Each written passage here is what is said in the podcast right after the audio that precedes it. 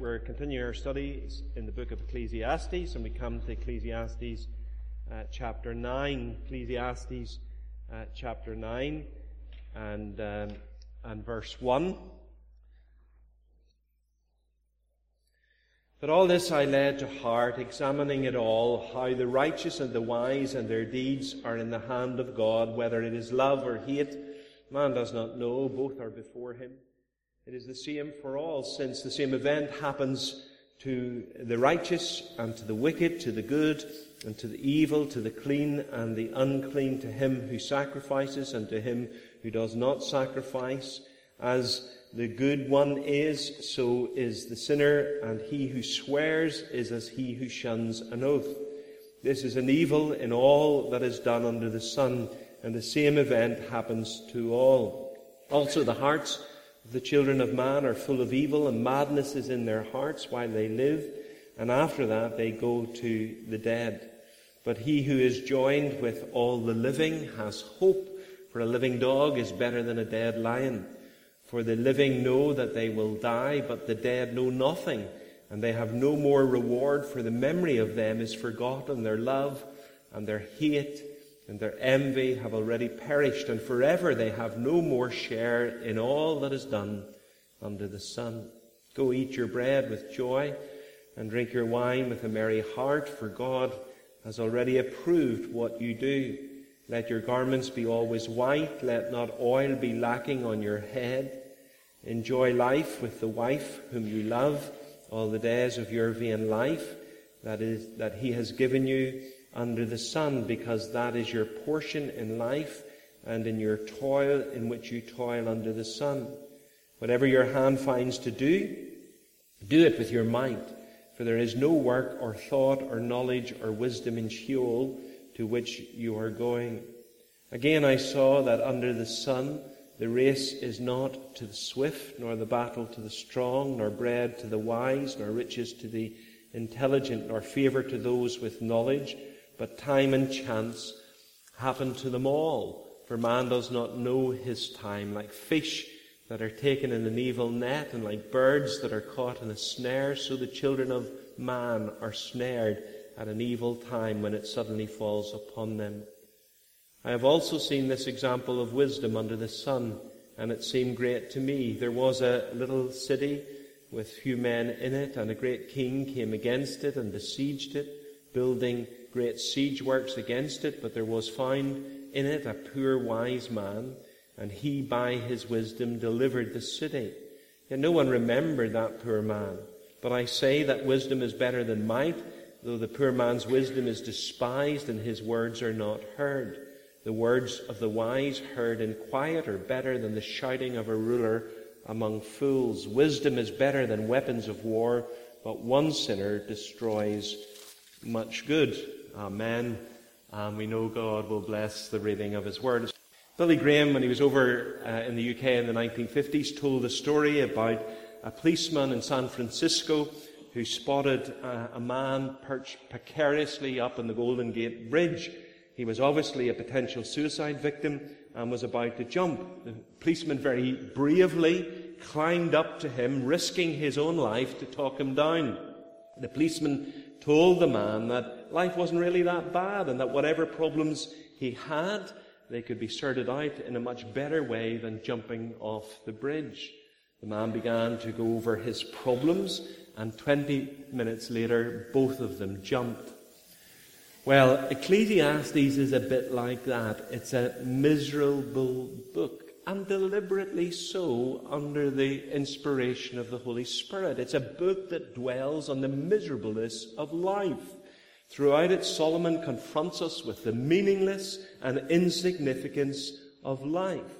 Life under the sun, he says, that's life without God amounts to nothing. It's a chasing after the wind. It's a vanity of vanities. It's insignificant and empty. Uh, and if you weren't depressed before you began this study in Ecclesiastes, you will be depressed after. Uh, and most significantly in chapter 9, because 9 is the lowest point uh, in the book. But then, under the inspiration of the Holy Spirit, is, is intended to do that very thing to pull the rug out from under those who have a bright, breezy, fluffy approach to life and to force them to face up to the harsh realities of life. That you don't pack up all your troubles in your old kit bag and smile, smile, smile. That life is hard, that life is difficult, and uh, unless you uh, understand life from God's perspective, you will be left empty and miserable.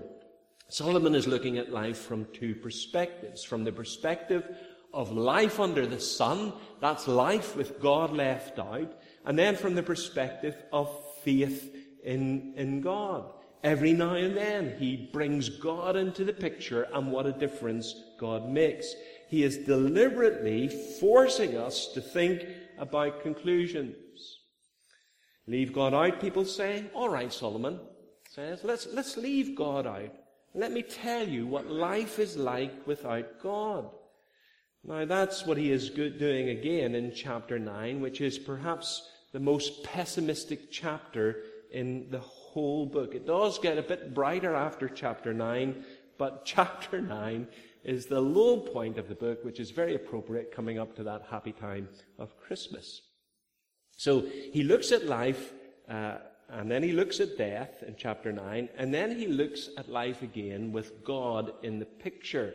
And we want to look at the chapter under those three headings the uncertainties of life, the reality of death, and the response of faith. So, first of all, then, the uncertainties of life.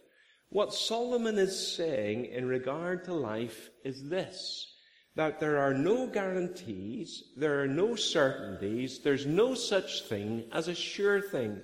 He lists certain things that we often think will guarantee our success. But in spite of those things, he tells us life is uncertain and unpredictable. He tells us, first of all, in verse 1, that faith does not guarantee success. Look at verse 1. But all this I laid to heart, examining it all, how the righteous and the wise and their deeds are in the hand of God, whether it is love or hate, man does not know, both are before him. This is the great goal of everyone to love and to be loved, to care for and to be cared for. And here is a man, he's a Christian man, He's a, believer because he's a man of wisdom and a man of righteousness. And yet Solomon says of him, whether it is love or hate, man does not know. Both are before him.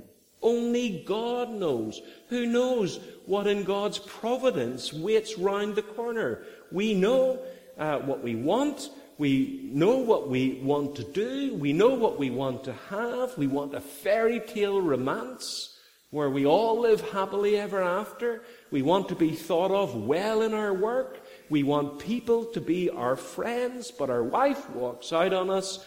Uh, we get the sack and we are dumped by our friends. That's life, says Solomon. You do not know if love or hate awaits you. It's in God's hands.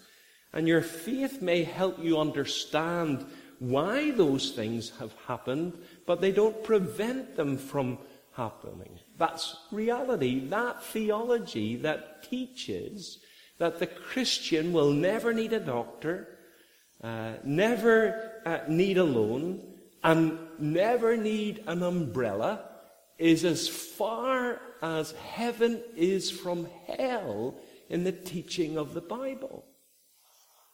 I remember uh, leading a buy team to the Isle of Man and uh, there was a, an evangelist uh, in Douglas, and he was holding a week of healing meetings, and huge crowds were flocking to these meetings. And after the coffee bar outreach one night, we went down for an ice cream, and we were walking past this venue, which was in, in darkness, and there was a sign outside the, the venue closed because of illness. Well, that's Solomon's point.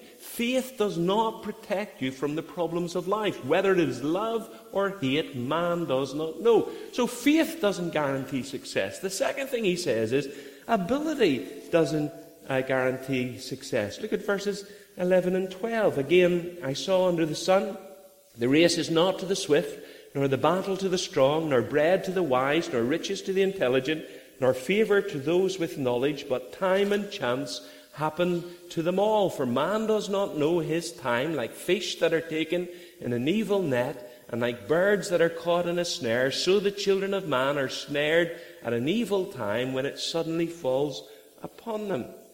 Here, uh, Solomon lists five things that people think uh, would turn uh, people into winners rather than losers, but those winners turn out to be losers. Solomon is saying that one's abilities don't guarantee one's success. Look at the world of athletics. The race doesn't always go to the swift. Those of us that are old enough to remember will recall in the 1984 Los Angeles Olympics there was a South African, Zola Budd, who ran barefoot. And uh, because of apartheid, South Africa wasn't allowed to compete uh, in, in the games uh, internationally. And so um, the, the UK government uh, rushed through citizenship so that she could run uh, for, for Britain. And uh, the time came for the games, and the time trials, she was the fastest woman on earth, even though she ran barefoot. Uh, but during the race, she bumps into her other great contender, or competitor, Mary Decker. She falls. Mary Decker falls, and Zola Budd loses her stride. The two fastest women lost. And the winner of that gold medal was a, a, a, name that everyone has forgotten. The race doesn't always go to the swift.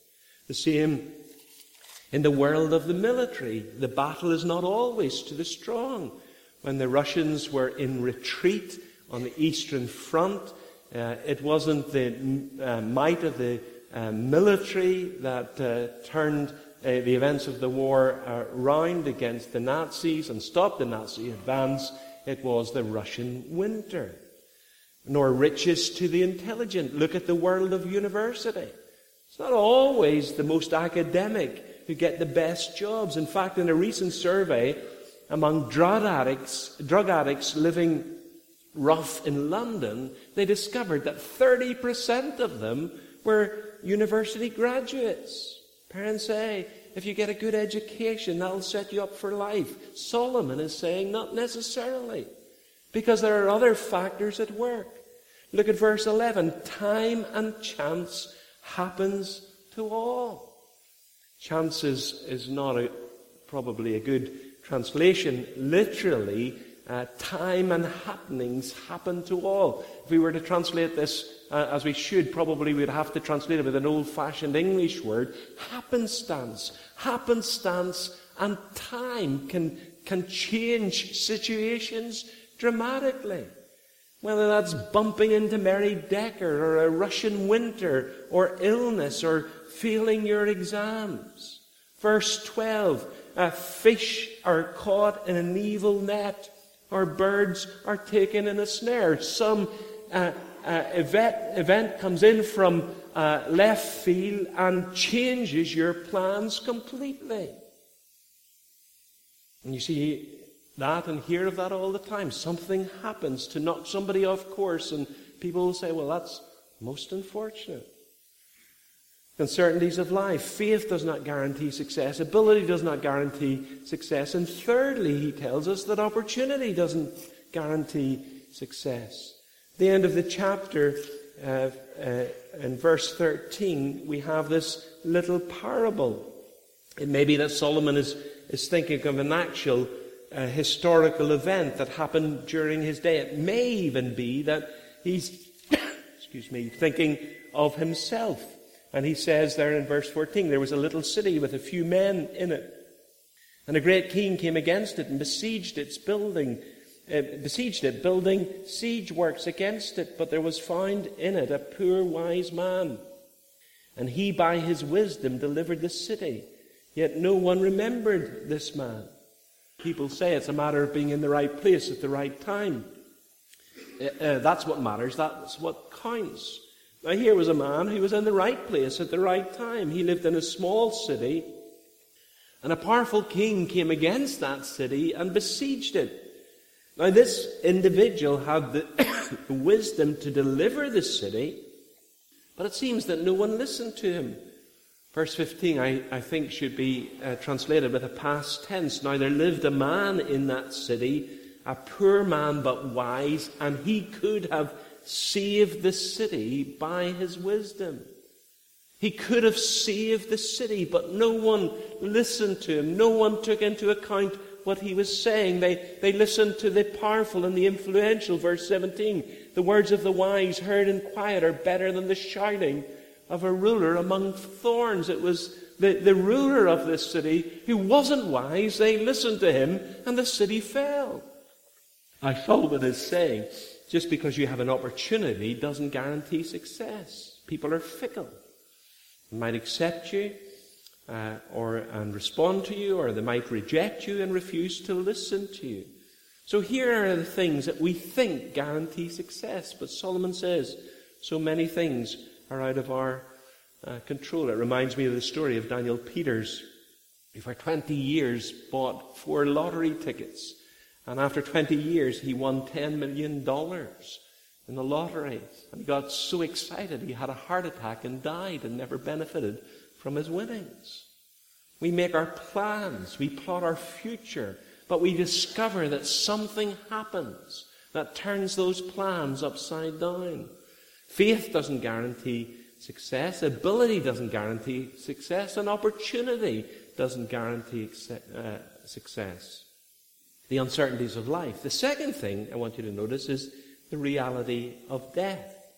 Um, from verse 2 to 6, um, Solomon talks about some event that happens to all.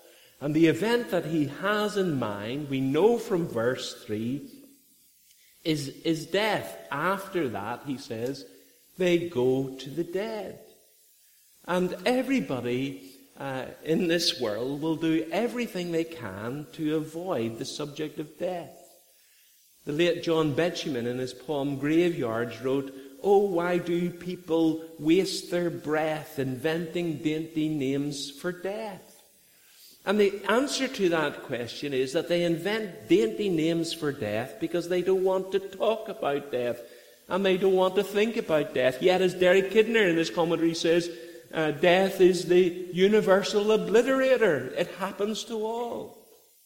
I remember after my mother died, a year, about a year after my mother died, we uh, had just pulled in as a family uh, uh, in the car to the driveway, and uh, we were all getting out of the car, and the, a lady came walking past the end of the drive, and she stopped to speak to my father, and she said, "How's Mrs. Curry?"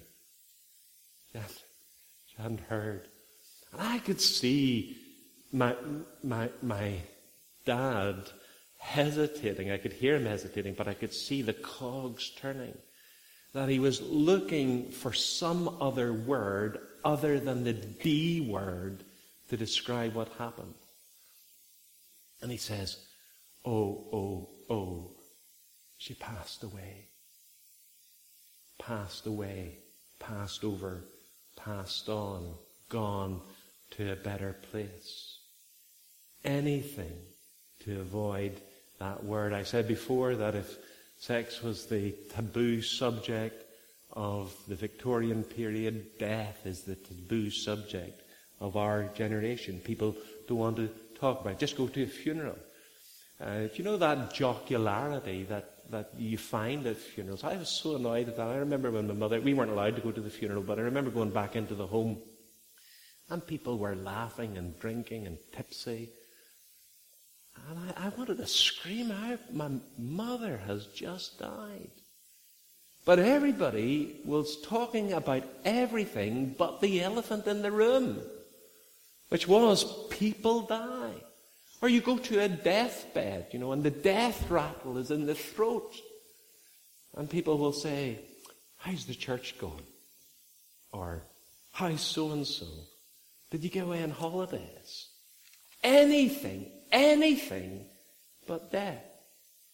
That's what uh, Solomon is talking about. And he tells, first of all, that uh, us that death is inevitable. Look at verse, verse 2.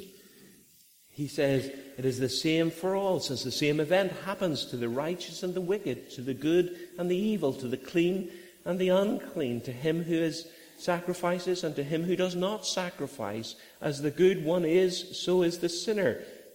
And he who swears is as one who shares an oath. Doesn't matter who you are, he says. Death can't be avoided. The righteous, the wicked, the good, the bad, the clean and the unclean. That's referring to spiritually clean and unclean. Those who offer sacrifices and those who don't offer sacrifices all die. The good, the bad, the ugly. They all die. Woody Allen once quipped, I'm not afraid of death. I just don't want to be there when it happens. But you can't escape it.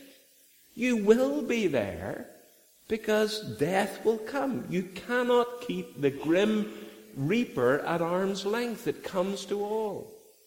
I was having a little chuckle to myself reading the paper this week, and I saw an advert for, uh, for life insurance, and it said, Whether you die or live, you will benefit.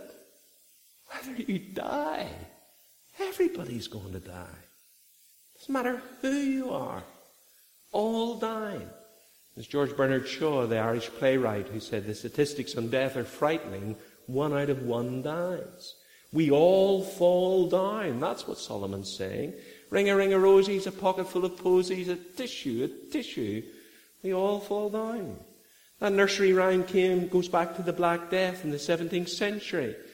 It was first heard by an old man who was pushing a cart stacked high with corpses. And it was erroneously believed that the plague came through polluted air.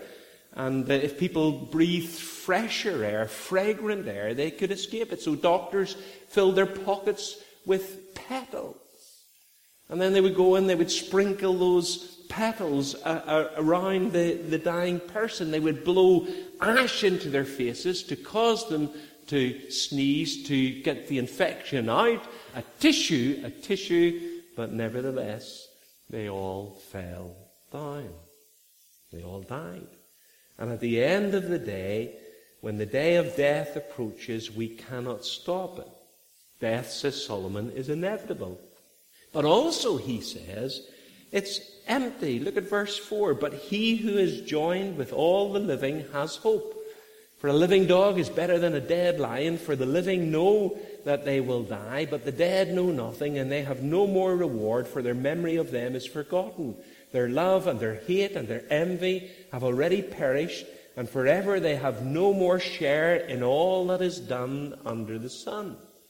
People say, while there is life, there is hope. Well, that's what Solomon is saying here in verse 4. He says, even a live dog is better than a dead lion. Now, He's not thinking of the sweet little domestic animals that we keep as pets. He's thinking of the wild, mangy, dirty, ferocious, scavenging uh, uh, uh, scoundrels that were uh, in uh, Gehenna, that were uh, ravaging the rubbish and eating the dead bodies for sustenance, the Gehenna, the dump outside Jerusalem more akin to the dingoes of Australia than to our domestic pets. And he, he compares them to the king of the jun- uh, jungle, the aristocracy of the animal kingdom, to a majestic lion. And he says, even a live dog is better than a dead lion. Better to be alive with no quality of life than to be dead, surrounded with riches because only the living have hope. We may put it this way better to, to live in abject poverty in a little rat infested uh, hovel and live as a beggar than to be dead, laid out in a coffin in a palace. He goes on and contrasts life with death in verses 5 and 6. He says, The dead know nothing. The dead have no reward. The memory of the dead is forgotten. When you're dead, you're dead. When you're dead, you're quickly forgotten. Your children will remember you fondly. Your, your uh, grandchildren will remember you nostalgically. Your uh, great grandchildren, well, they'll not even remember your name. Your emotions, your relationships.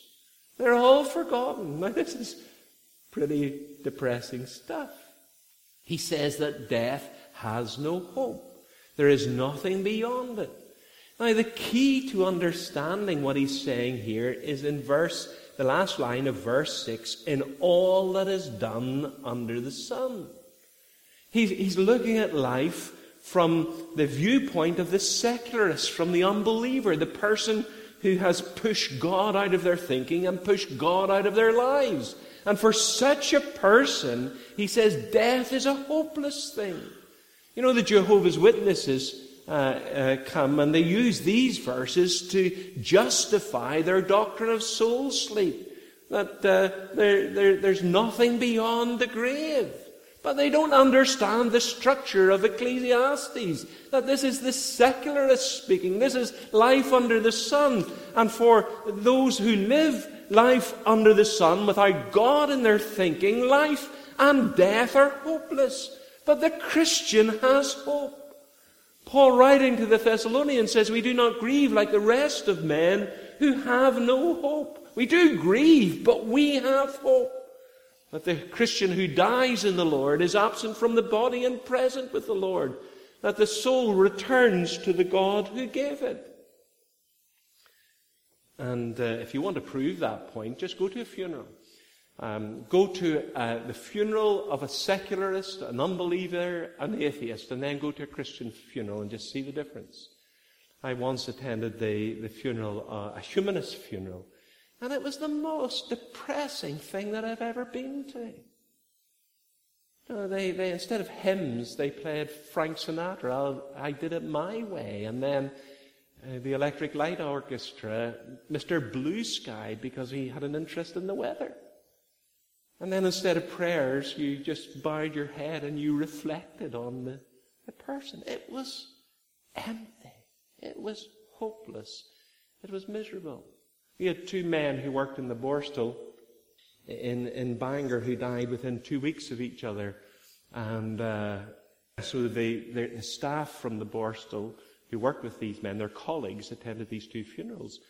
And there were these two Catholic ladies that came to the, the funeral, and they came up to me after the second funeral and said, I've never been, never been like that at a, a funeral like that in my life. I thought she was being critical, and I said, what, what do you mean? And she says, it was so positive. There was so much hope. It was almost like a celebration. We have hope. Death is inevitable. Death is empty. The uncertainties of life, the reality of death. Lastly, the response of faith. Now, most commentators agree that verses 7 to 10 are a special section in the chapter. If you are in the habit of marking your Bible, you could put uh, a box around verses 7 to 10 uh, because they stand out in contrast with the rest of the chapter. Uh, in the rest of the chapter, Solomon has been standing in the shoes of the secularist, the person who has pushed God out of their lives, and it's pretty depressing stuff. It would make you want to go and jump off the Golden Gate Bridge. But in verses 7 to 10, he brings God into the picture. He admits that life is pretty meaningless without God, but with God, he says, God in your life brings joy. He takes the basic elements of life and tells them to, tells us to view them as God's gift. Look at verse 7. Go eat your bread with joy and drink your wine with a merry heart, for God has already approved, or God is pleased with what you do. That, that here's life at its very basic eating and drinking, taking sustenance into the body. But you can do that with a merry heart because God is pleased with that. He tells us to enjoy our comforts, verse 8. Let your garments be always white. Let not oil be lacking on your head. Now, that might not make a lot of sense to us in the, uh, to the original readers. Uh, they would have understood it like this. In the ancient East, you wore white to reflect the sun and to keep, keep you warm. To wear white was to wear your good clothes. Anointing your head with oil served a twofold purpose. It freshened you up and uh, enhanced your appearance. The New Living Bible um, translates that. Wear fine clothes with a sp- splash of cologne. I'm not sure about that, but it's putting on your glad rags, put on your, your Levi's, put on a, a good shirt, put on a bit of aftershave, put on a bit of makeup. That's the man, uh, not the man, that's the woman. The woman, put on a bit of makeup. Solomon is advocating a sensible use of the comforts that God has provided. You see, in, in the ancient um, writings of the rabbis, that uh, they taught that we would be called to account for the good things that we have refused to enjoy. The good things that we have refused to enjoy. Take comfort in all that God has provided for you. Don't believe that the God who created all these beautiful things in the world doesn't want you to enjoy them. He wants you to enjoy them. You remember um, Isaac Watts, a great hymn, We're marching to Zion, beautiful, beautiful Zion. We're marching upward to Zion, the beautiful city of God.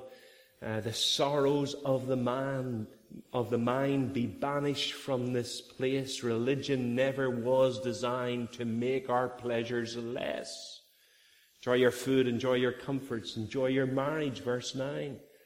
Enjoy life with the wife whom you love all the days of your vain life that he, that he has given you under the sun, uh, because that is your portion in life and in your toil at which you toil under the sun. Now, I'm, I'm not sure that I would want uh, Solomon to preach at my wedding, and I'm not sure I would want to take uh, uh marital advice from him.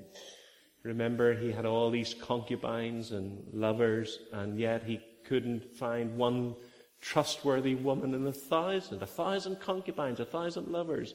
And yet, in verse 1, he tells us that he carried out a careful examination and he, he came to the conclusion better to have a wife, one wife who loves you and cares for you than to be uh, the playboy of the ancient world. Solomon uh, uh, is saying, don't, don't throw your marriage away. Enjoy your marriage. If you're, if you're too busy for your wife, you're too busy. That's what he's saying. Enjoy the good gifts that God has given you. Enjoy your food. Enjoy your comforts. Enjoy your marriage. Enjoy your work. Verse 10. Whatever your hand finds to do, do it with all your might, for there is no work or thought or knowledge or wisdom in Sheol to which you are going.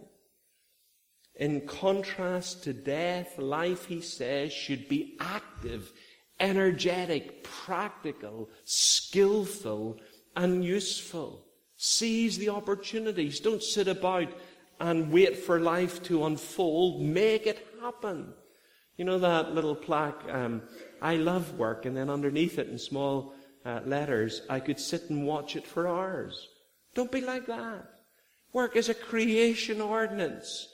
Um, it was in place before the fall. Did you ever think of that? That God put man to work in the garden before the fall. That, that, um, that work is part of his identity. Whatever your hand finds to do, do it with all your heart. That actually a contentment and a fulfillment and a peace comes through work, an inquiring mind, and, and, and the, uh, uh, the diligent expense, uh, expending of energy brings peace. Notice, notice verse two, uh, 7 begins, Go eat your bread. But this is an imperative. This is a command. Just don't do it, but go and do it. Seize the day. Seize the opportunities. Enjoy your food. Enjoy your comforts. Enjoy your marriage. Enjoy your work. Isn't, isn't this amazing? We're told that that God has already approved or pleased with what you do. That God takes pleasure in our pleasure. Yesterday we had Christmas. We celebrated Christmas because Andrea and Sarah are going off to uh, America because of Sarah's uh, sister being so ill, and, and she's heading off to America. And, and, um, and we gave all the presents out yesterday, and we give uh, Anna Anna from Frozen, the doll Frozen, and she was so delighted. And you see to see the pleasure on her face brought pleasure to us. Well, the Bible says that it's more blessed to give than receive. But God takes pleasure in the gifts that He gives to us. Isn't that amazing?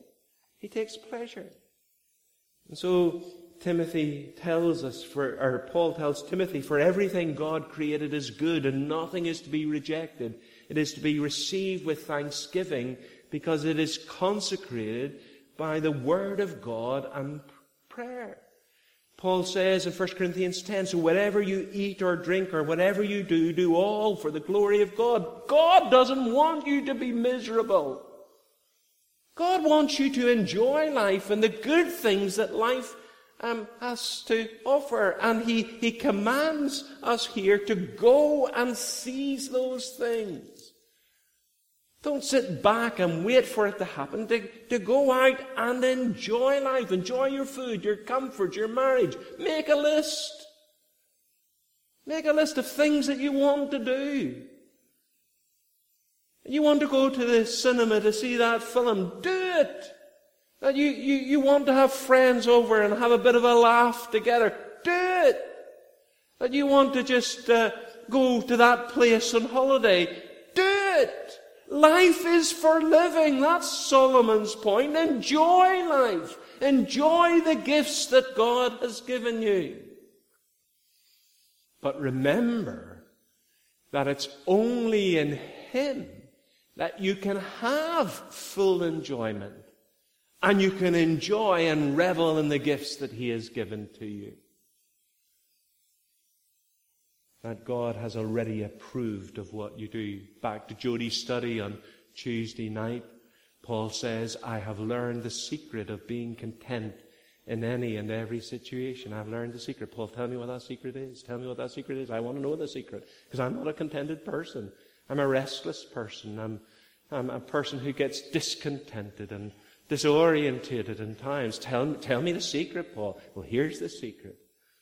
I can do all things through Christ who strengthens me. I can do all things through Christ who strengthens me.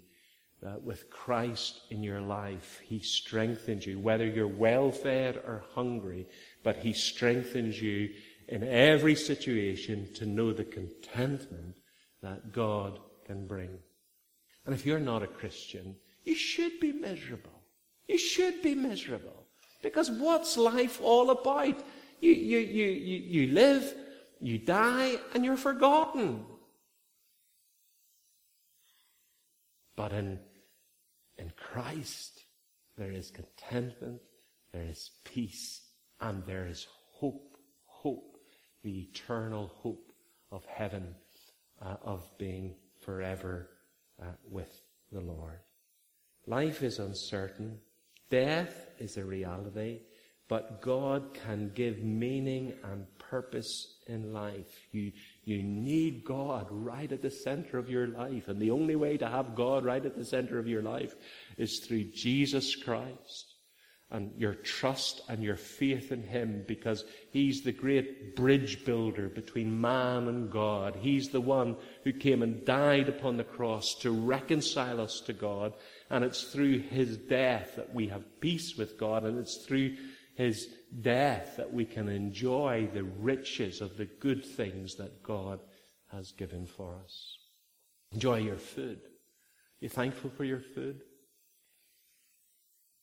Enjoy your comforts. Uh, put on a bit of aftershave. Don't go about looking as if you've been dragged through a hedge backwards. And enjoy the good things that God has given you. Enjoy your comforts. Enjoy your marriage. Love your wife as Christ loved the church. Realize that she is the most precious thing next to salvation and Jesus Christ himself in your life. And enjoy your work. Don't, don't sit about and wait for life to happen. Make it happen. Use the brains that God has given you. Use the, the strength that God has given you to, to gather all these good things around you. That's the teaching of Ecclesiastes chapter 9. Amen.